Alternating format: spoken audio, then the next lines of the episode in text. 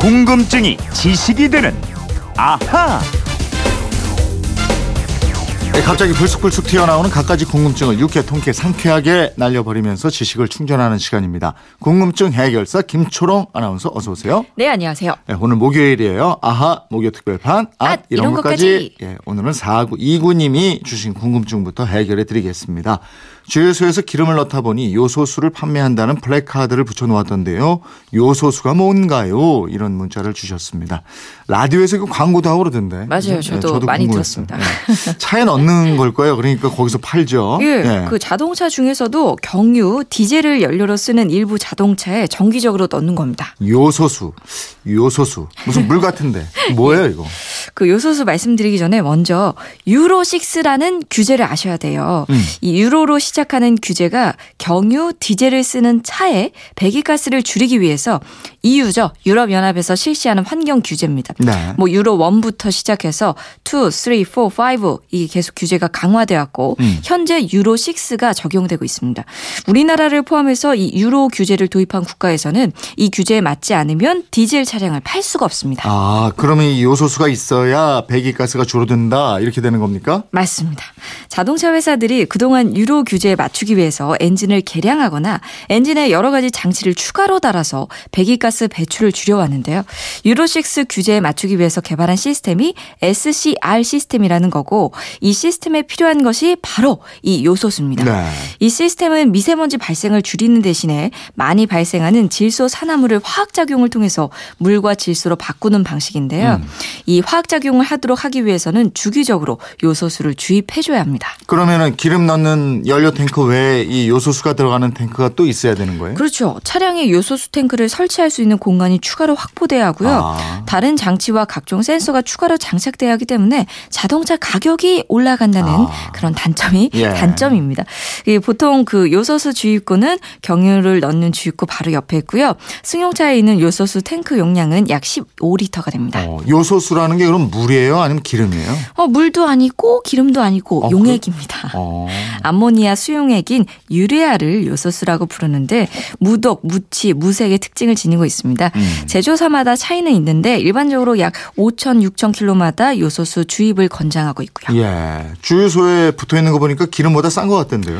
어, 요소수가 리터당 1,000원에서 1,200원 정도고요. 온라인에서 구매하면은 리터당 700원 정도. 오. 뭐 어떤 주유소는 8,000원이라고 써 붙여 놓기도 했는데요. 음. 이 요소수 살 때 ISO 국제 표준 규격에 맞는지 이걸 확인하셔야 합니다. 1200원 뭐 저 온라인에서 사면 700원인데 어떤 주유소 8,000원이요?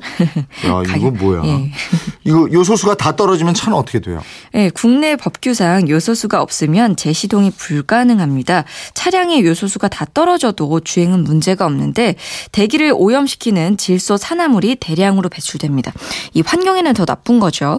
그래서 이 시스템이 적용된 차량은 보통 2,400km 시점부터 요소수를 넣으라고 경고등이 들어옵니다. 네. 현재 어떤 차량에 이 요소수가 필요한 시스템이 장착돼 있어요? 현재 경유를 연료로 쓰는 수입차들 뭐 벤츠, BMW 같은 독일산 수입 디젤 차량이나 대형 트럭 등에 많이 장착돼서 사용되고 있고요. 네. 국산차 중에서는 2015년과 2016년경부터 출시된 현대 스타렉스 왜건, 기아 모하비, 쉐보레 캡티바, 올란도 등이 있고요. 음. 앞으로 유로6를 적용해야 하니까 차종이 더 늘어날 겁니다. 그렇군요.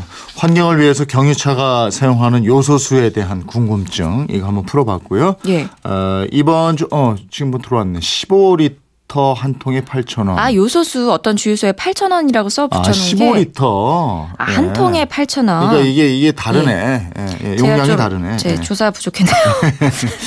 예, 이번에는 대구에서 김미숙 님이 주신 궁금증입니다. 예, 승객들이 비행기에 탈 때 탑승 통로는 왜 항상 비행기 왼쪽 문으로 연결이 되나요? 비행기 오른쪽에도 문이 있던데요. 이러셨는데 예, 비행기 탈때 글쎄 이게 왼쪽으로만 타나? 예. 아 그러네. 문 열고 들어가서 오른쪽으로 우리가 쭉 들어가야 되니까. 맞아요. 그죠? 예, 예. 항상 그렇게 가죠. 이 항상 비행기는 왼쪽 출입문만 탑니다. 근데 왜 오른쪽에 멀쩡한 문이 있거든요? 이거는 한 번도 사용하지 않고 왼쪽 문만 이용할까? 이거에 대해서 몇 가지 설이 있습니다. 첫 번째, 말을 타는 방법에서 비롯됐다는 겁니다. 이 사극이나 영화 같은 데 보면 말 탈 때 왼쪽 발로 일단 디딘 다음에 오른쪽 다리를 반대쪽으로 확 넘기잖아요. 네. 그러니까 오른쪽으로 타는 건 잘 보지 못한 것 같아요. 그 사람들이 대부분 또 오른손 뭐 오른발잡이고 그래서 왼쪽에서 타는 게 편해서 그런 건데요. 음. 이 말의 입장에서도 왼쪽에서 타는 게 좋대요. 어. 말 심장이 왼쪽에 치우쳐 있는데 네. 그래서인지 이 왼쪽으로 타면 말이 확실히 편안해하고 반대쪽 오른쪽으로 타려고 하면 말이 싫어하고 막 부담스러워한다고 하네요. 그리고 이렇게 말을 타던 습관 때문인지 자전거를 탈 때도 주로 왼쪽에서 탑니다. 음. 인류의 이런 오랜 습관이 이어지다 보니까 비행기도 자연스럽게 왼쪽에서 타게 됐다는 설입니다. 아, 말부터 시작해서 말 타는 방법이 계속 이어진 것이다. 예. 다른 가설은요? 두 번째는 이 원칙이 아주 오래전 프로펠러 비행기를 타던 시절에 만들어진 규칙이라는 겁니다. 음. 이 프로펠러는 시계 바늘 방향으로 즉 왼쪽에서 오른쪽으로 돌아가는데 네. 이 만약에 어떤 물체가 이 프로펠러에 부딪혀 서 튕겨 나가거나 아니면 프로펠러 이상이 생겨서 떨어져 나갈 경우에 비행기 오른쪽으로 날아가겠죠? 그렇겠죠. 시계 방향으로 돌면 이제 대체로 예, 그렇게 예, 봐야 예. 되겠죠. 그래서 승객의 안전을 고려해서 왼쪽 출입구만 타, 아. 타고 내리게 하지 않았느냐 네. 이런 거고요. 이러면서 사람이 아닌 화물이라든가 뭐 기내식 직업, 어, 작업이라든지 엔진 작동 같은 뭐 항공기 운항을 위한 보조 작업들은 모두 반대쪽 오른쪽에서 이루어지도록 돼 있습니다. 어, 이거 외국 비행기도 다 이렇게 돼 있어요? 예, 승객은 왼쪽, 화물은 오른쪽. 이게 국제 표준 global standard처럼 돼 있고요. 네. 그리고 비행기가 날아가기 위해서 엔진 시동을 걸 때도 가장 오른쪽 날개에 위치한 4번 엔진부터 시작한다고 합니다. 음. 그러니까 비행기 엔진이 조종석에서 볼 때 맨 왼쪽이 1번이고 그 옆이 2번, 3번, 맨 오른쪽이 4번입니다. 네. 비행기 제조사에서는 4번 엔진부터 시동을 걸라고 권유하고 있습니다. 음. 시동을 걸었을 때 후폭풍으로 인해 비행기가 움직이는 걸 막기 위해서 이쪽에 유압식 브레이크 장치를 해놓는데요. 네. 이것도 승객의 동선에서 가장 멀리 떨어져 있기 때문에 이쪽에 놓았다고 합니다. 아, 그렇군요. 김미숙님, 궁금증 좀 풀리셨어요? 질문하신 두 분께 선물 보내드리겠습니다. 여기까지 하겠습니다. 궁금증이 지식이 되는 아하 김초롱 아나운서였습니다 고맙습니다. 고맙습니다.